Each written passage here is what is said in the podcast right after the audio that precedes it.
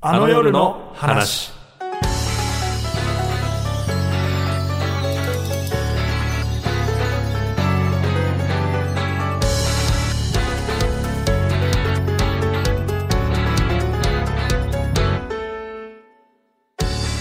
ラジオのパーソナリティに影響を受けたことは佐久間さんがおすすめしていた野本屋といううんカツ屋さんに美味しそうすぎて行ったことはでいす、はいはい。あの、イベントでいやってたやつですね。そうですはいはいはい。ラジオのパーソナリティに影響を受けたことは、口調とか映っちゃいますね。なんかちょっと、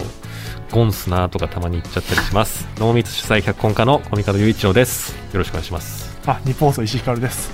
えあの言うのは言う前にあのあ海がぐしゃみ出しちゃったからすいませんや ばい。どっちのせいだろう。すいません。えーそうなんですよあのカツのお店野本屋って、はいはいはい。なんか佐久間さんと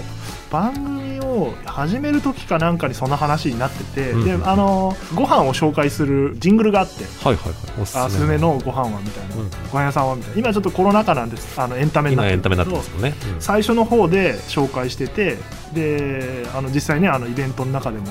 あの孤独のグルメ風で いやいやあれ確かににうまそうでしたね行っ。あての、たカんツでヤそさん。れ実際俺も行ったことあって、うんうん超美味しいのよへーなんかねテレ東内でも有名というかあのみんな行ってるぐらいの感じで美味しかったんでそういうなんかパーサイティが紹介してくれるご飯ってなんかうまそうに食べるから 行っ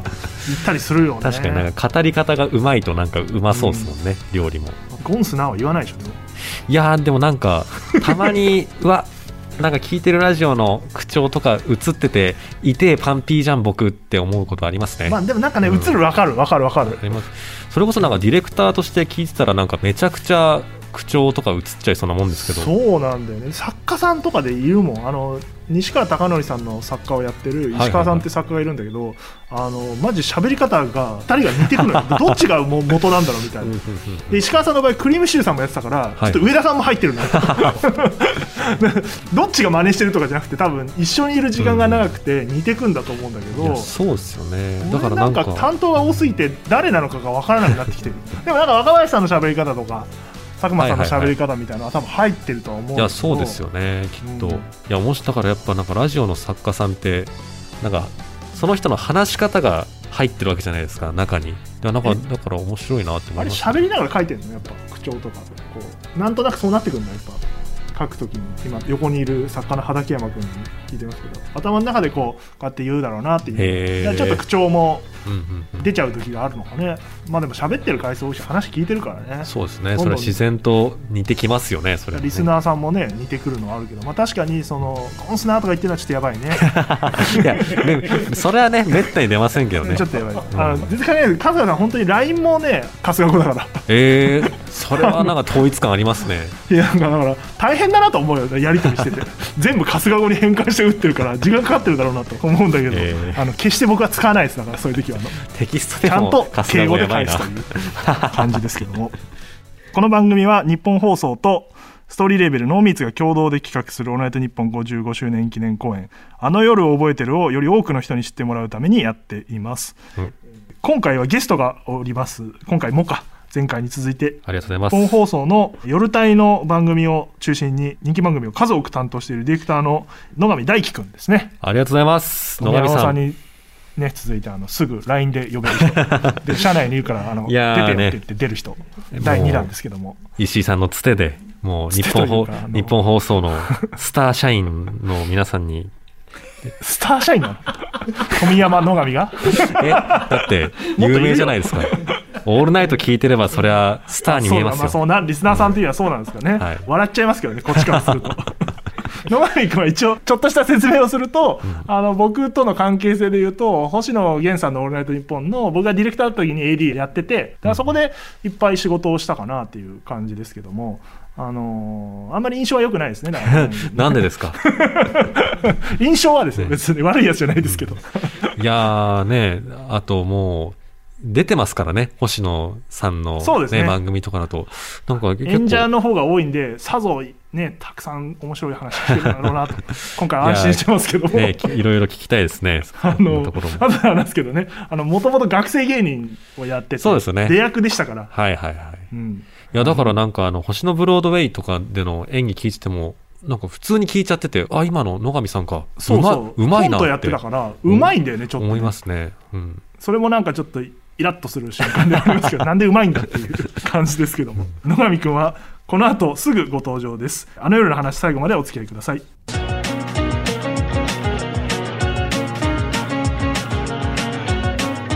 あの夜の話。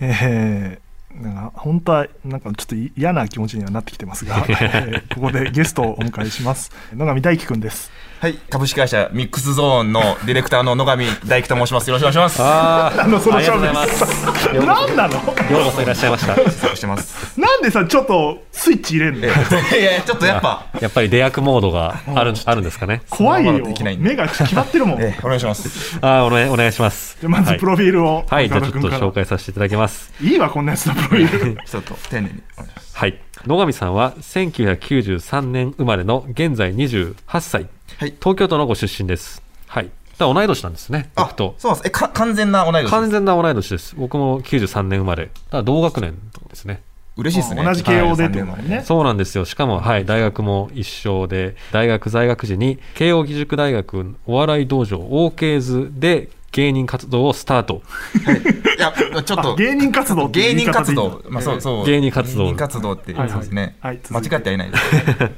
えーで、紆余曲折あって、プロのお笑い芸人を支える裏方の仕事を志し、2016年に日本放送に入社。その後、制作会社ミックスゾーンに出向してからは、菅田将暉さん、星野源さん、ぺこぱさん、霜降り明星さん、浦井健二さんなどなど、名だたる人気パーソナリティに球を振るディレクターとしてご活躍されていますあ、。丁寧にありがとうございますい。やー、でもねえ、え今、すごい数担当されてません何本っやってるんですか今でも、生放送週4本と、はいはいカンパケ番組1本で、えーだから5本の番組を、カンパゲってのは要は録音番組ですね、はいはいはいえーでもそれめちゃくちゃ忙しそうじゃないですか、でもう出社してる日は絶対1日1個は生放送あるぐらいじゃないでみすかたいな。でも、なんか、多分まさしく、石井さんが通ってきた道というか、なるほど4本ね、やってましたもんね。 マックス。何なんだその言い方 そうポストいやちょっと、でも、ポストやっぱ石井としていや、違う、そんなことないんですけど、 あの、全然その、あの、謙遜って意味でね。あのー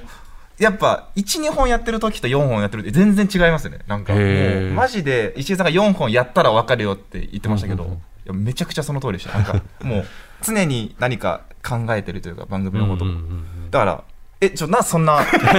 出方伺わないでください。そんな、全然あの全然来てくれない出方を伺わないでください。待ってください。どういう感じなのかと一回クロストーいクやでもねもともと学生芸人さんですから、どういうことやってたんですか学生の時そうはえー、それ気にとなりま学す生の時はそのお笑い道場オーケーズという文化祭とあのププラスアルファで学生のお笑いの大会が年に3回ぐらいあるんで、それに出るみたいなそうだから出役なんですよ本当にねいやーなるほどねあのでね部員100人ぐらいいてだからこうやって出るとスイッチ入れてこうなんか爪を残そうとするタイプだからちょっとまあ怖いですね いや普通でいいのよ、はラジオは普通で喋りなさいって言うでしょ そうですね、ねそんなあのちょっといざ出てみると野上怖くなるキャラみたいなの入れてくるのよねいろんな番組でお名前、まあ、特に星野さんの番組とかでは名前をそうですね聞くのでうんうん知ってる方も多いと思いますけどすいませんねレーティング期間中いやいやもうすごい いっちゃん忙しい時に全然いや暇ー暇ですよ暇ですけどでもやっぱちょっと睡眠時間がね8時間寝ないときついんでやっぱ僕今ああなるほど日6時間しか 寝てないめまあちゃくちゃ眠6い時間寝れば まあ全然受けないじゃん全然眠いですいやちょあれ受けないじゃんあれこれ受けるよあれ完全にその鉄板の感じで言うのやめろお前これ、これあれ僕が間違ったのかな今 のいや間違ってないと思う、ねねネタ食ってくんだもよっと怖いちなょっとえ僕がもうちょっといや十分やろがいだったんですかね、あそうそうそうそうですね。ちょっとそいれやあ振 りかぶって滑んのやめろってマジでいやや知らないのよそういうのなたってもな、ちょっとなちょっと数字間違えました。7でした。7で関した。係ねえ よそこじゃないわあのボケ合戦って顔すっからねあの何なんだよ全くあのまあお笑い経験者ですからお笑い好きなんだよね要はねまあそうですね、本当に芸人さんが好きで、ずっと中学生ぐらいの時から渋谷の無限大ホールとかいろんなは芸いはい人はいはい通ってたみたいな。なるほど本当に。そういうタイプだからあのなんかまあ変わったディレクターではあるよ ねあのあんまいないタイプだよねこういう人はねでもなんかまあだからいわば表に出る人の気持ちも分かりつつ Q も触れるディレクターそうねということですもんね。本当に舞台に立ってた人だから、もう星野さんとかはもうそこをすごい面白がってるから あのもう出た方がいいよ君はという感じでいろいろいじってくれてますけど最近はどうなんですか仕事ちゃんとできてるんですかあ僕がいた頃は本当に、あのミスばっかする AD い だっやたんでそうですね、あのーいやでも、ええこれ、本当に、その時当時はディレクターとアシスタントディレクター半々ぐらいで、うんで今あの、全部基本的にディレクターの仕事なんですけど、はいはいはい。やっぱ気づいたのは、本当、アシスタントディレクターの仕事が全然できないんですよ。なるほど。だから別物なんですよ、ディレクターとアシスタントディレクターの仕事えー言いは。訳を始なめんたか、別に AD の仕事をやって、成長してディレクターじゃなくて、うん AD の仕事は素材とか、なんかいろんないやのもちろんなんか今さ、ね昨今ね、アシスタントディレクターって言葉があってないけど、ラジオのアシスタントディレクターってなんかそれはそれとして職業の一つとしてあまた別個なんでやすね。ることがたくさんあってスキルが必要なんだけどでも今の野上君の話だとアシスタントディレクターできないけどディレクターはできてますって話になるけいどや、そのように解釈しましたそよれはいいんです僕ねもそれあはいや、まあ、いや、あの、いや、違う、アシスタントディレクターよりはね、 えーはできてますよ。でも、それはね、あのなんか、音楽が、本当全然知らないくて入ったんですよすげえ喋るなはいはいはい。音楽、年間のヒットチャートのベスト5ぐらいしか知らなか俗ったに言ですうかかってるという状態ですねなんか平成の。だから、あの、AD の仕事ってその音の素材とかをね、うんうんうん作る仕事なんで、もうそれがの、ま、全くできなかったんですよね。あのなるほど。で、そのままずっとできないで、今。ディレクターだって音楽知らないとダメじゃないですかえーまあ、それはまあ、なんなんとか、なんとかいろん人に教えてもらって。それは AD が上げてきたもあのまをあそうですね。だから、そう、やなるんみたいか、たまに作家さんに言われて、僕知らないけど、そのまま AD さんに、この曲を出しといてって言って、出します。あ、何が出てくるか分かんないけど、って言って。っていうこともあります。そ声れぐがら出いてるね声が出てる、はいすごい声出てるいや、そうですね。あ、これ大丈夫ですか振り切れてないですか大丈夫今日調整してっから大丈夫だってちゃんと、ね、スタッフ側にもあ そうケアも怠らない受。けようとするのやめようぜ やめようもうあの喋りづらいからあ、そうです。ごめんなさい、わかりました。あの、逆効果だから冷静にで野上君が機材を使うと壊れるっていう伝説があって、えー星野のそんなジンクスが AD 時代ね野上が使うと壊れる それはなんか必ず CD が飛ぶのよ変な使い方してるとかでではなそくれなんでだって原因を追求してたら、さっき言ったみたいで音楽聴かないから、CD をほとんど触ったことがないのよなるほだどから CD ってさなんか真ん中に穴があってヘリ触ってさそうですよねディスクのとこ触らないようにするじゃない、んうん普通はでも触ったことないから野上ってあのベタベタ触っててそ の指紋いっぱいつけた状態で CD プレイヤー入れるからそれ飛ぶは、それはダメですね。のだから原因はね野上であるちゃんとありましたなねん。か、そうですね。ジンクスじゃなくて。テカってましたね、なんか裏面が。そんなわけないから、間違え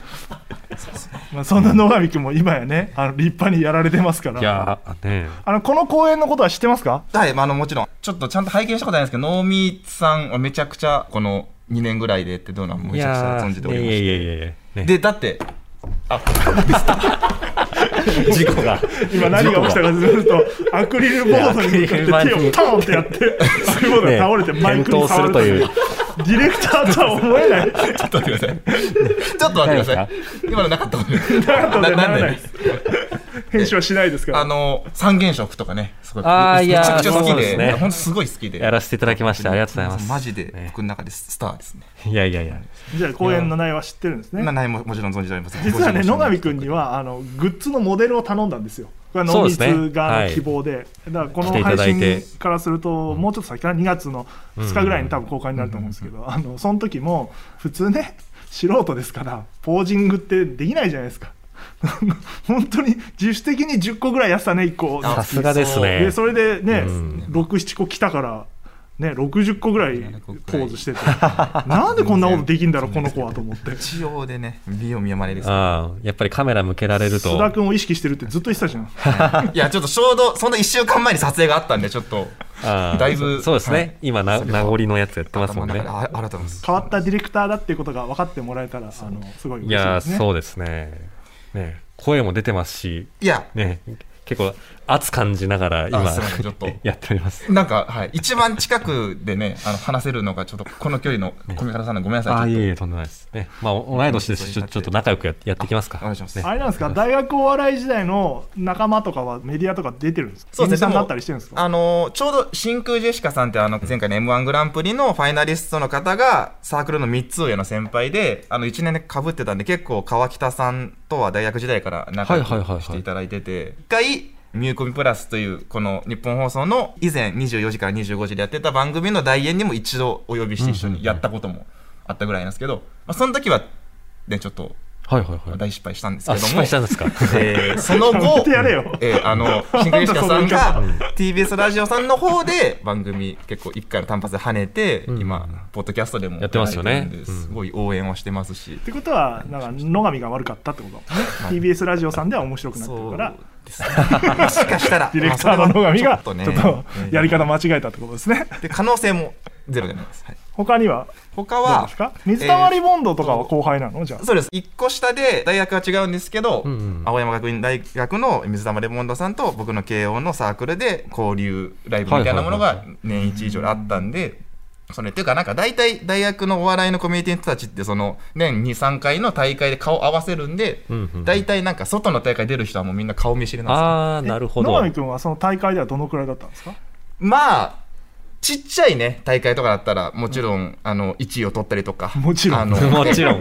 とかまあなんか3位とかで、えーめちゃくちゃでかい全体の大会でだ400組ぐらい出る大会であは5位とかですかねいやー、でもす大あごいで体すね。全国5位ってことそうですね大体なんかそういうのって400組ぐらい出て15組ぐらい決勝というかはいはいはい進んでみたいな感じなんですけどそれは、すごいねジャンルは漫才とかコントとかで分かれてるんですかあそうですね基本的にその個人戦と呼ばれるやつは漫才ピンコント全部ごちゃ混ぜでとにかはいはいはくい面白いと思った方にお客さんが票を入れてそれで勝ち進んでいくみたいな、うんうんでそれで5位ぐらいの人とか、まあ、5位以上の人たちはプロになってるの大体、あでもそうですねなんかまさしく僕が5位取った時の4位だったラランドはへーまあめちゃくちゃ、そうですねちょっとラさんでうもんうんうんあれですしでも本当その時も2つ学年下のラランドがね上だったり全然なんでしょうへえあじゃあもう本当に当時からはい全然別格だっ全た然負けてましたねあだからへえそれでなんでプロ行かずにこうラジオの世界入ってくるの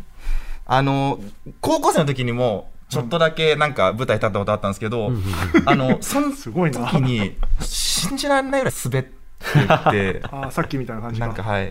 そうですねもう滑りすぎてなんかネタ中に暗転とかさせられなんかあもうもうこいつはダメだ強制と終了みたいなそんなことあるのそんなシステムがあるオチまで行かずにで何も無音になって、ーえー何を やってたんだろう死んだかと思いましたそれは、普そ通うにです死んよねだ。あ真っ暗になってます目の前が俺死ん真だっんだろ暗になうった滑りすぎ滑りすてぎてポケモンが全員死んだと思う本当にあのマジでシーンとなって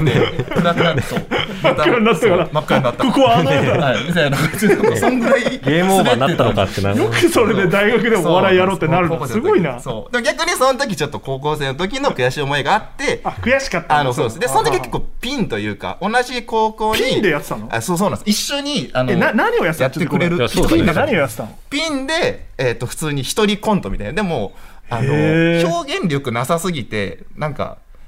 なんだろうなんか何言っどてうるかいう感じななのん一だろう人なバカリズムさんみたいな感じみたいなことをやりたくて、ん本当は漫才やりたくて、すごい、相そうい方うのがいネなくてタずっと、え高校生の時から、まあなんだろう、書いて、あの、モバゲーに投稿したんですけど、うわ、懐かしで、い。なんかすごい、なんだろう、あのモバゲーモバゲー投稿して、モバゲーの中だったら、あ、結構お、お面白いやつだみたいな感じで評価してあそうなんだいただいたんで、でもずっと漫才やりたいけど、ちょっと相方全然同じ高校に見つかんないなってうんうんいう。うんすごい羨ましかったですね、そだれかでら大学行ってそう漫才漫才をとちゃまあんとコントもやったしそうコントとか相方がやっと見つかってできはいはいはいるようになったらある程度はなんか受けるようになったって感じへえーでもそのラランドとかに比べるとはいあれだから就職しようみたいなそうですねちゃんとそこはもう普通にへえでもなんか全然最初から割と高校生の時のそれがあったんで放送作家さんとかディレクターさんの仕事に憧れてた感じですもともとなるもうほどね滑りすぎて滑りすぎてねーでも、今もくすぶる舞台に戻りたい気持ちとか残ってたりしないんですかいや、もう、今でも2年に1回ぐらいなんかそういうの誘われてちょろっと出る時あるんですけど、やっぱ、あまりにもなんかしんどすぎてという か、なんか無理っすね、本当に。あ m 1 3回戦まで行ってたじゃんそう、でもそれも本当しんどかったというか、本当になんあそうなんかですねきつかったんですね。途中で暗定転されるかもしれないから安定されますね。なんかそれがあるから、高校生の時の滑りが。あのほとんどラジオの話聞いてないですけどあごめんなさい、だから そう、ごめんな大丈夫さですい。マジでごめんなさい。はい、そんなわけで、この番組はですね、印象的なラジオの放送回をあの夜の話として話すのがテーマなので、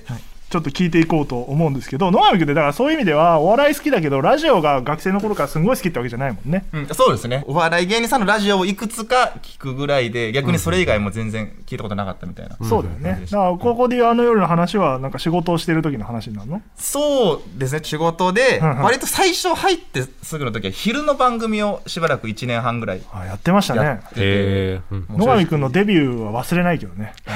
中継のディレクターとしてデビューした時に、上柳正彦さんっていう、はいはいはいベテランのアナウンサーと一緒に中継出て て、なんか上柳さんに振られてはい、放送禁止用語を言うっていうのが、伝説生放送で。 それは伝説ですね。すぐ始それ末がデビしようューだってと。いう、あの、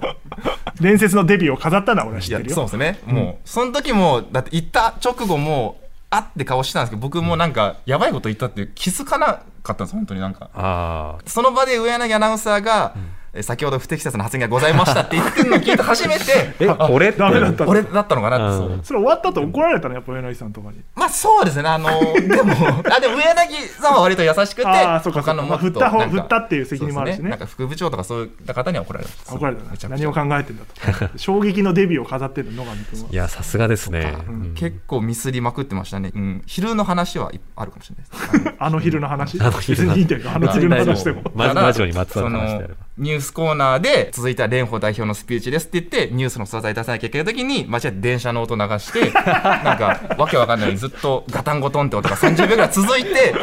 うん、でなんかそれで僕もしばらく流れてあれこれなんか違うなってその時初めて気づいたんですけど結遅いよ局はい絶対蓮舫さんじゃないだろう 電車のガタンゴトンそう結局ね正しい素材見つからなくて終わっちゃいましたねそのニュースコーナー。えーあ、それはもう、蓮舫さんの声は持ってすらなかったんですかそうなんかが入って搬入されてるかそうですねらあるんだけど違う素材を多分出してはいるはい。なるほど。でも全然後から検証してもそんな簡単に出せないところにあってめちゃくちゃ深いプロジェクト奥の階層にあったからマジで間違いまくってなんか、はい奇跡を起こしてるよねだからねちょっと最初ダメすぎたんですよねちょっとそのキャラクターの参考とかにしたいのでお伺いしたいんですけど、なぜそういうミスはが起こると振り返ってますか野上さんあーでもちょっと最初ちょっと本当にコミュニケーションがあまりにも取れなかったというか、うんちょっと他のなんか先輩聞くみたいなのもちょっと怖くてできなかったことを、はいはいはいあとちょっとね最初会社入った時あんま社会人分かってなくて社長以外あんますごくない人たちがなんかもうなんだろう社長以外一緒なんだ社長以外自分なんか一緒だったんで すよ社長かあとは他社以外の平社員かだったから結構ちょっと小バカにしてたんですよねなんかまだこの年齢で部長なの かとかなんかそんなやつだから僕がそう教わることねえよ30年後だったらもうちょっと多分うまくやってるだろうなとかなん的に。いかや、思っちゃってて社長かそれ以外かそ。うやばいなちょ。っとねなんかあんまりリスペクトなかったその当時 はね今今じゃありますけどそういうのがなんかいろいろありましたね重なって本当にダメでした、やっぱり聞く人に聞かずに自分の解釈とかでやっちゃったことで、はいどんどん間違ってっちゃったって感じなんですか、あそうですそうです本当に、うんうんだしまあ一応ねそのいわゆる同期入社みたいな仲間もいなかったんでちょっとそれもあああ、ってそうで一す。人だまっあたんだ、一人少ないですもんね、ラジオ、なんでねす日本放送、そ最初う入ってねくるの2人とか3人とか野上のは1人だったのそうですね僕の時は一人で早く夜の話しろよ夜の話で すやばねい。 なんでなんでずっと僕もちょっと膨らましちゃったタらイミン。グであれでしたさっき打ち合わせしてないでしょわかりました。あの、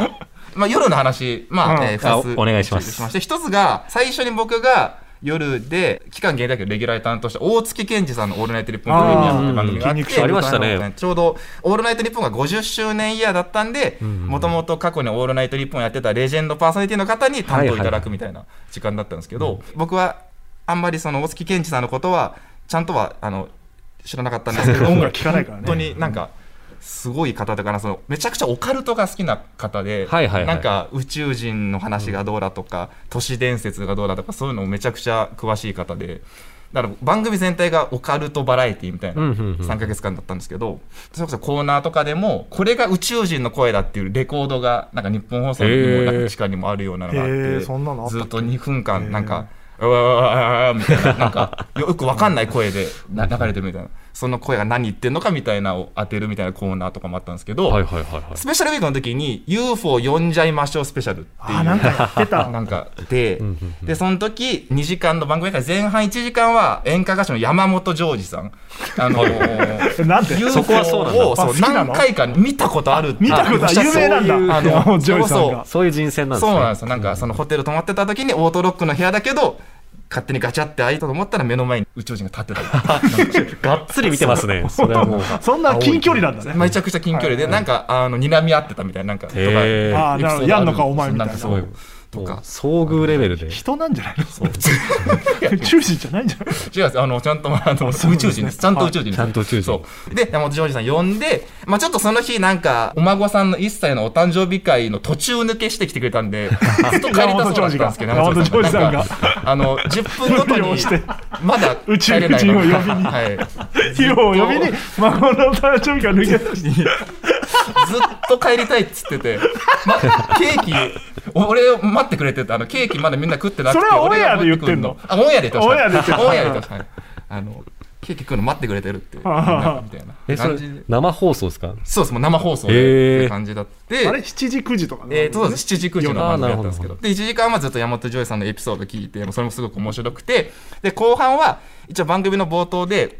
後半はあの日比谷公園の噴水広場というか、うんうんうんまあ、日本放送があのラジオパークみたいな日比谷公園のイベントでやった時も結構そこ使ったりするんですけうんど、うんうんそこ行って UFO 呼びをするみたいなこと言ってへて、まあ、正直あんまりオンエアで集まってくださいみたいなことは言えないんですけれども、うんうんうんうん一応こっちの想定としてはもし来てくれたら嬉しいなぐらいの感じでで実際にその番組後半に日比谷公園行ったらえそれ山本譲二はもう帰ったの山本さん帰ってま す孫の誕山生本日さんはもう誕生日に行けたんだすぐ孫の誕生 日から迎えよかったよ。後半1時間で実際あの冒頭で日比谷公園行ったら、はいまあ、僕もなんか呼びかけはしたけどまさかリスナーさん来てるとは、まあ、正直ね、なかなか思わなかったんですけど10人ちょっと超えるぐらいのリスナーさんは集まってくれてて、はいはいはいまあ、正直そんなに、まあ、めちゃくちゃ多いわけじゃないですけど僕それまで、 あのリスナーさんをそんな生でなんだろうなんか見たことがなかったというかあああ。そんな、本当にいるんだぐらい本の当にいろんなぐらい、はい。で、なんかもちろんメール送ってくれたりもするけれども、実際本当になんかラジオネーム誰々ですみたいな感じで、はいはい本当になんか実態として見れたみたいな実見れたみたいなものがすごくなんかいい時間で、で、なんかそれでみんなで、あの、ベントラベントラってその UFO 呼ぶとき掛け声を、なんそかれ手に向そかうっいうて、はい、そうそう、言ったりするんです僕よ詳しくないんですけど。とか、はあはあ。あとなんかいろいろアイデア出し合って、キャリーパミュパミュさんのインベーダーインベーダー歌ったらいいんだよみたいな感じであーなるほどみんなで考えてそうみんなでやつ考だえて、まあ、で、実際に僕が空にあのキラリと光るものを見つけて、はいはい。ええ野上が光がなんかそうさ、点滅してたんですよ。はいはいはい。で、僕は光るものありますよっつったら、まあみんな、多分星だよみたいな感じではあはあ言っていたんですけど、もしかしたら、あれは UFO だったかもしれないというか、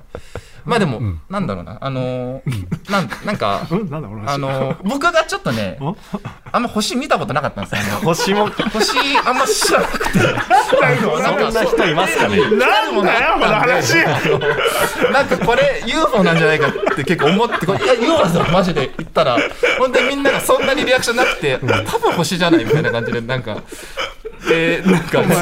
お前よくラジオディレクタあーやってのるな、マジでよくわかんない時間なんがだその話はい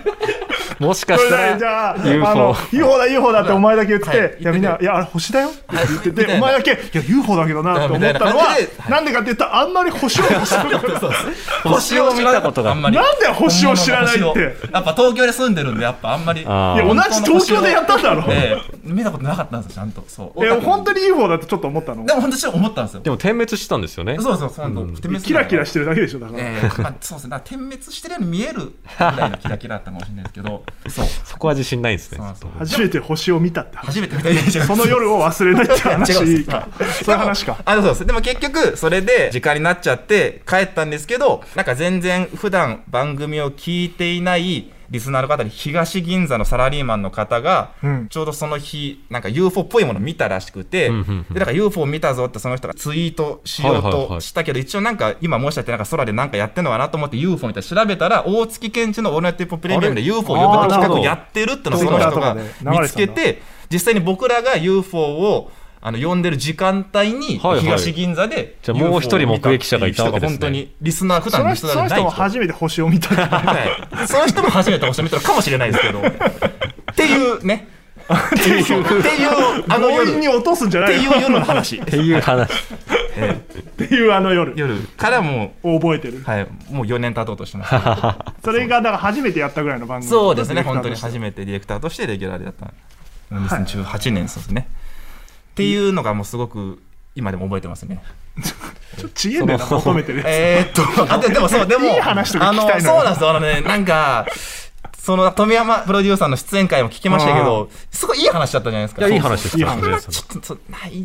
ないとんいうだか、。そう、ごめんなさい。いい話ちょっと感動系ないですね。そんな、喜怒だっ哀て楽の、すごい節目となる放送にも結構立ち上がってるイメージですけど、ちょっとなまんか、あまだね、ディレクターとして何年目ぐらいディレクターとして、まあ、5年目の終わりぐらいですかね。まあのまあそうだよね。だそのか制ら作をまあね、本当に今担当の菅田将暉君のオールナイトが終わはいはる回いそうですねがね、終わるもうすぐ来るから、そういう夜は忘れないのもね。そうです、でもそうやねちょっと短期記憶が苦手なんで短期記憶。短期記憶が、単純に覚え、弱いそう、覚あんま寝えててなない。いからじゃない、やっぱり。まあ、そうですね今日うんも 6, 時間しか寝てないんですよ結構寝てるじゃないか。やばい地獄みたいなやりとりが 今、行われましたけどそうも。まあそれ置いと いてあのまあ俺が悪いな、今の。ごめんな。やばい。もう一個あるんですよね。ももうう一一個。個、でもう一個はこれちょっと聞いてるこれ大丈夫あのーはい。えっとねもう一個飲みは会じゃん。一応その今回パーソナリティの石井さんと一緒に担当したやつとしてイベントなんですけど星野源さんのリスナー大感謝パーティーあのまあ昨年の9月に行われたイベントで、それこそイマジンでやってたやつそでうですすね。イマジンスタジオ。オでその時は、まあ、同じく僕の初めての配信イベントというか、うんうんうんでそのイベントはすごく印象に残ってるというか全体に関しても僕がなんか総合演出立場なんですけれども全然イベント知らな すぎてもうとにかく石井そうですね助けてまあくれたというか、プロデューサーやとっしてぱり演者としての負担も大きかったですからね。そうですねちょっと冒頭の、まあそこに行き着くまでもまあまあいろいろああってそうなまあんですかそれはね先輩だからんもともと担当してたしこう教えていくんだけどだんだん自分の出るところが気になりだ して全体の演出を考えなくなっていくっていう兆候があり何でもかんでもこれ石井さんやっといてくださいになってったのはあの否めないですけどあの、コンテンポラリーダンスのような踊りをしたいと思って、 えっと、ずっと考えてはいたんですけど、はいなんか、あの、なかなか、そういうコンテンポラリーダンスってしっかりしてるんで、そんな、1、2週間で教えてくださいみたいなものを断られるんですよ、普通に。そうなんですメーか。ルで。まなんか、あ、ちょっとイメージだとなんか、センスが良ければできちゃうのかいやなとそかんちょなっとことは思ってなまいすしまあそもそもちょっと説明が足りないけどオープニングでイベントのあのん野上くんがオープニングアクトをやるっていうなんかよくわかんない時間があって そこを野上くんがどうするかっつったらダンスしたいコンテンポラリーダンスしたいっていうことになってでそれをどうやってやったらいいんだろうってなっていろんな先生を探したんだよ ね。でその先生を探してる時間俺が野上くんがやるべきことを 進めてるという状況ね。そのあ取の材のやっぱレッ間。スン中は電話出れてない んで、だから、あの確かにそれは僕に来た連絡とかは僕が出れない時は結構対応してなかったりっていうの。でもだから、そう、先生が見つかったから、本当1週間切ったぐらいのタイミングだったんですよはいはいはい。でそこからもう毎日あのまあ4コマ5コマぐらいなん ですけど1日人結構がっつマジでりいきますね。時間ぐらいやってそのだからいない時間帯があるのよ社内に これあれどうなってんだとかね作家の寺坂さんとか宮森君から連絡があって、あちょっと野上に聞いてみますよっつって野上探してもいなくて電話も出ないからあそう今なっあていんだよつね、レッスンしてやがるなとそいしう。たら後で聞いたらダンスしてたっていうあの部活やる高校生がしょうようなリュック持ってそれで行ってま したね本当習い事ですね、はいちゃんと本当に。え ーでもその会あってダンスはどうだったんですかあのダンスは一応無事いただいた振り付けはきっちりできてダンスを教えてくださったギャルの先生にも褒められました、ギね、ャルだったんだギャルだったんだ。その夜を覚えてるってこといやもうちょっとありますもうちょっとある、はいででそう今んとこさあの、はいこれ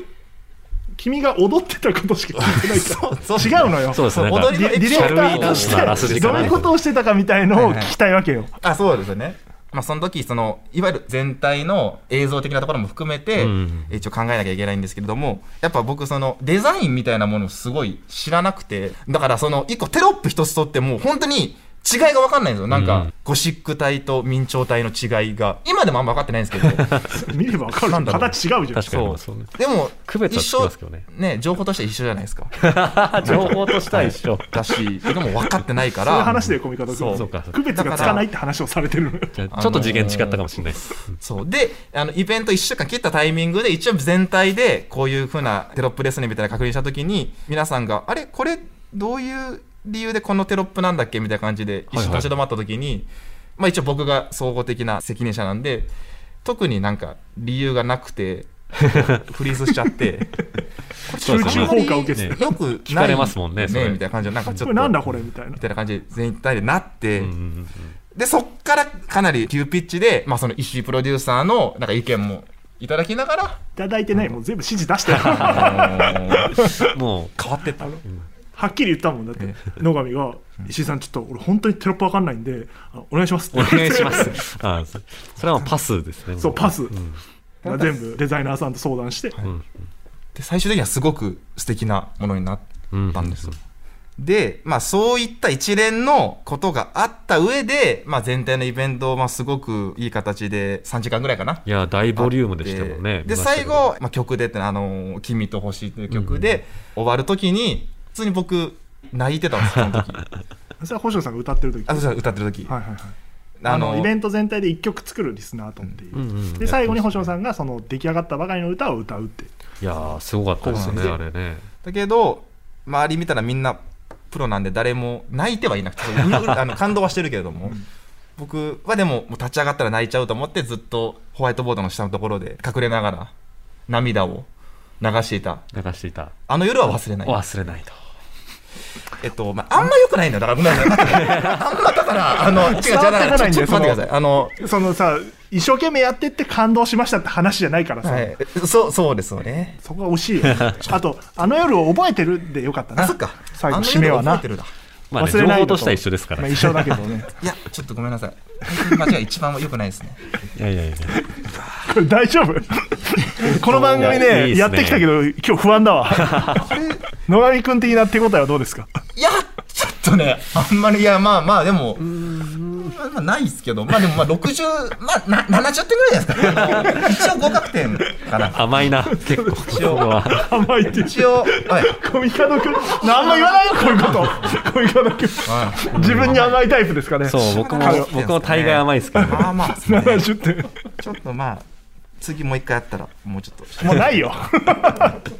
じゃあまあちょっと、ね、野上君にも協力していただいてこの公演を成功させようと思うので、はいあのぜひぜひ協力してほしいんですけどはい。何かありますかあの逆に野上君から話しておきたいこととか聞きたいこととかありますか大丈夫ですちょっかと待ってください。 いやこれないって言ったらなんかすごい非常なやつじゃないですか。 あのーでもその、なんかまだこの「あの夜を覚えてるの」そもそもどういう風な形で始まったのかとかこのプロジェクトがなんかこんな形で実を結んだのかはちょっとあんま僕は知らなくて多分話されてるとは思うんですけどなんかそもれそをすごもノーミーツのみんながラジオ好きでで俺んとこに連絡が来てうん日本放送と一緒になんかやりたいんですみたいな話があって。ああぜひぜひっつってなんかもともと俺もノーミーツ見てて知ってはいたからああじゃあなんかできるといいねって言って打ち合わせしててその中で出てきたのがこう日本放送でオンライン演劇できないですかしかも社屋を使ってみたいなアイデアが出てきてそれは超面白いねってことで始まったのが1年以上も前そうですね。そうそうそそうんな前になりますか。で打ち合わせを重ねてって、まあ、佐久間さんに入っていただき主演が決まり主題歌が YOASOBI とクリーピーナッツがやるとかっていうので今だんだん「オールナイトない」でも広がってってるっていうのがまさかこんなに大大きな話になるとは。そうだねだからもう結構注目の企画になってきてるよね社内外いで1年間かけてのプロジェクトでそうそうで1年前から準備してるけどまだ脚本ができてないというあのやっ公ぱり演をね2か月後にえー控えてる中でえーまあまあ、決定校がね、まだできてないという、 ね、あああれなだけ。 8割方はできたうん、まあ、もうすでに70点ぐらい出る出せる。あー今日の分ぐらいですかはい。いやいや自分に甘いなそうもう自分にあ甘いずとして。でだからねあのいやこんな無駄な話する暇ないんだよ いや、そう、そうですよね。マジで、これ、一番無駄な。 でもうも、喋ってるしなね、あの、ちょっとだけ真面目な話になりますけど、でもやっぱりあの、うんラジオの業界で働いてる方と会話すると参考になります。ああすごく確かにね、はい脚本作りに野上くんの話を、まあ、やっちょぱっとり参考にできるなのんかかね野上さんやっぱ主人公タイプだなって今日お話ししてても思ったんで、結構なんかあの高橋ひかるさんとかのキャラクターにちょっと今日の話とかも生きてくる可能性がありますね。ああよかったですねじゃあ無駄な時間じゃなかったです ねね全く無駄ではございませんもう。じゃあ、ね、6時間しか寝てないのかもしれないですね、はい、そうで すね。だからちょっと6時間睡眠はやっぱきついですから、そういうの確ちかょっにその設定はもしかしたら、ね、セリフとして登場するかもしれないいでらすね。ないよと楽しみだな。はいというわけで今回のゲスト野上大樹さんでしたすいません。ありがとうございましたあどうもあ、ありがとうございました。ありがとうございました。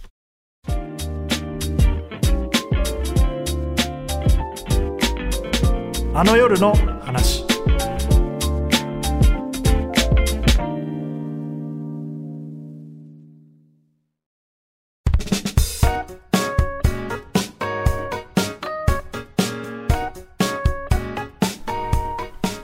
エンディングですここでお知らせです。オールナイトニッポン55周年記念公演、あの夜を覚えてる。公演に関する最新情報は公式ツイッター、公式サイトでご確認ください。リスナーさんからもあの夜の話メールで届いております紹介しましょうはい、ご紹介いたします。神奈川県ラジオネームヤンキーピラフさん。自分が圧倒的神回と感じた番組は霜降り明星の「オールナイトニッポンゼロ2020年6月19日放送回です。すげえ日付というとあれですね、えー、せいやさんのスキャンダル後初の放送だったため、あーはいはいはいはいどんな生放送になるのだろうと誰もが何かに期待をしたはずしかしスキャンダルの内容には一切触れず初めから最後まで途切れることなくボケ続け突っ込み続けラジオであるにもかかわらず漫才衣装を着て2時間笑い続けたあの夜は伝説的な夜だったと思いますねえねずーっとあのポケヒミをや,、まあ、やったっていうかねそうですねああのーれ聞きましたよやってた僕んですねもすごかったですね伝説の回で有名ですけどあの時はもう野上くんですか、ディレクターはそうだよね、うんうんうんあディレクター野上くんでああいうなんかちょっと世間に対するアンサーをしなきゃいけない時っていうのはやっぱみんなで話し合って決めるんですかそうですねパーソナリティの意見もありながらスタッフもこうした方がいいんじゃないかってアイデア出すし、まあでも最終的には本人が決めこうるしたかいとら、うんんうんまあ、そういうなんかコンビの転機みたいな回ってあるからねいいろやーんなパーソナリティでうんうんこれはなんかこうだからその場合は霜降りで言うとそのせいやくんがなって粗品くんがじゃあどうしようみたいな時にうんうんうんそういう答えを出したっていうコンビの、うん絆みたいのを感じるよねいやーこれかっこいいですよね、うんだから説明をちゃんとするタイプもいるしそれはうんうんうんまあ芸人さんだから、まあ、オードリーさんで言うと春日さんがスキャンダル出た時に若林さんがどう立ち回るみたいなの もまあ基本的にはご本人たちがそうですねはいはいはい意思が一番大事かなってそこはまあ出せるのがラジオのいいとこだったりうしんうんますようんね。うんそうですねまさにラジオの魅力的なとこですよねじゃあ引き続きあなたのあの夜の話お待ちしております。はい手先はあの夜アットマークゲラドットファンあの夜アットマークゲラドットファンですね、今日は野上くんを、いやえーーお迎えして問題作になったかなと思いますけど、うんどどうでしたか同い年ですよね。同い年ですいやーでもなんか確かにいつもの回とちょっと違うなっていう感じがあってなんかあの入ってきた時の顔がさ、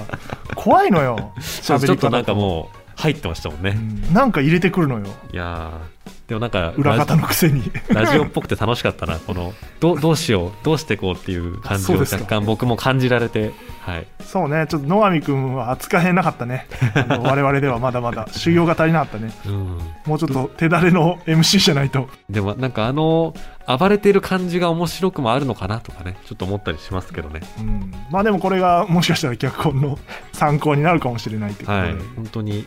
なんかあのミスの話とかも結構参考になるなと思いましたね実際のところ、うんあの人に聞けずに自分の中でどんどんやっちゃうあまり勘違いしちゃうとかいうのもまあ、そういう意味では野上君はねそういう時期もありながら今ねさっきも言ってたけど番組たくさん抱えてて、うんエースですからね今日本そう放で送すのエねースディレクターですからこれからの「オールナイトニッポン」をね背負って立つんでしょう からもうちょっとちゃんとしてほしいですけどね引き続きじゃあ野上君の番組を聞いていただきつつはいえー公演もね見ていただければと思いますそれではまた次回の配信でお会いしましょうお願いしましょう。せーのよしせーの。さようならちょあー、サイチェンって言おうとしたらカンカンじゃったサ イ。ちょっと狙いすぎた。すいません。この番組は出演兼プロデューサー日本放送石井光出演兼脚本ノーミーツコミカド雄一郎ディレクター小芝昭輝協力恩田隆弘横田咲小野寺正人構成畠山武史お笑いラジオアプリゲラの制作でお送りしました。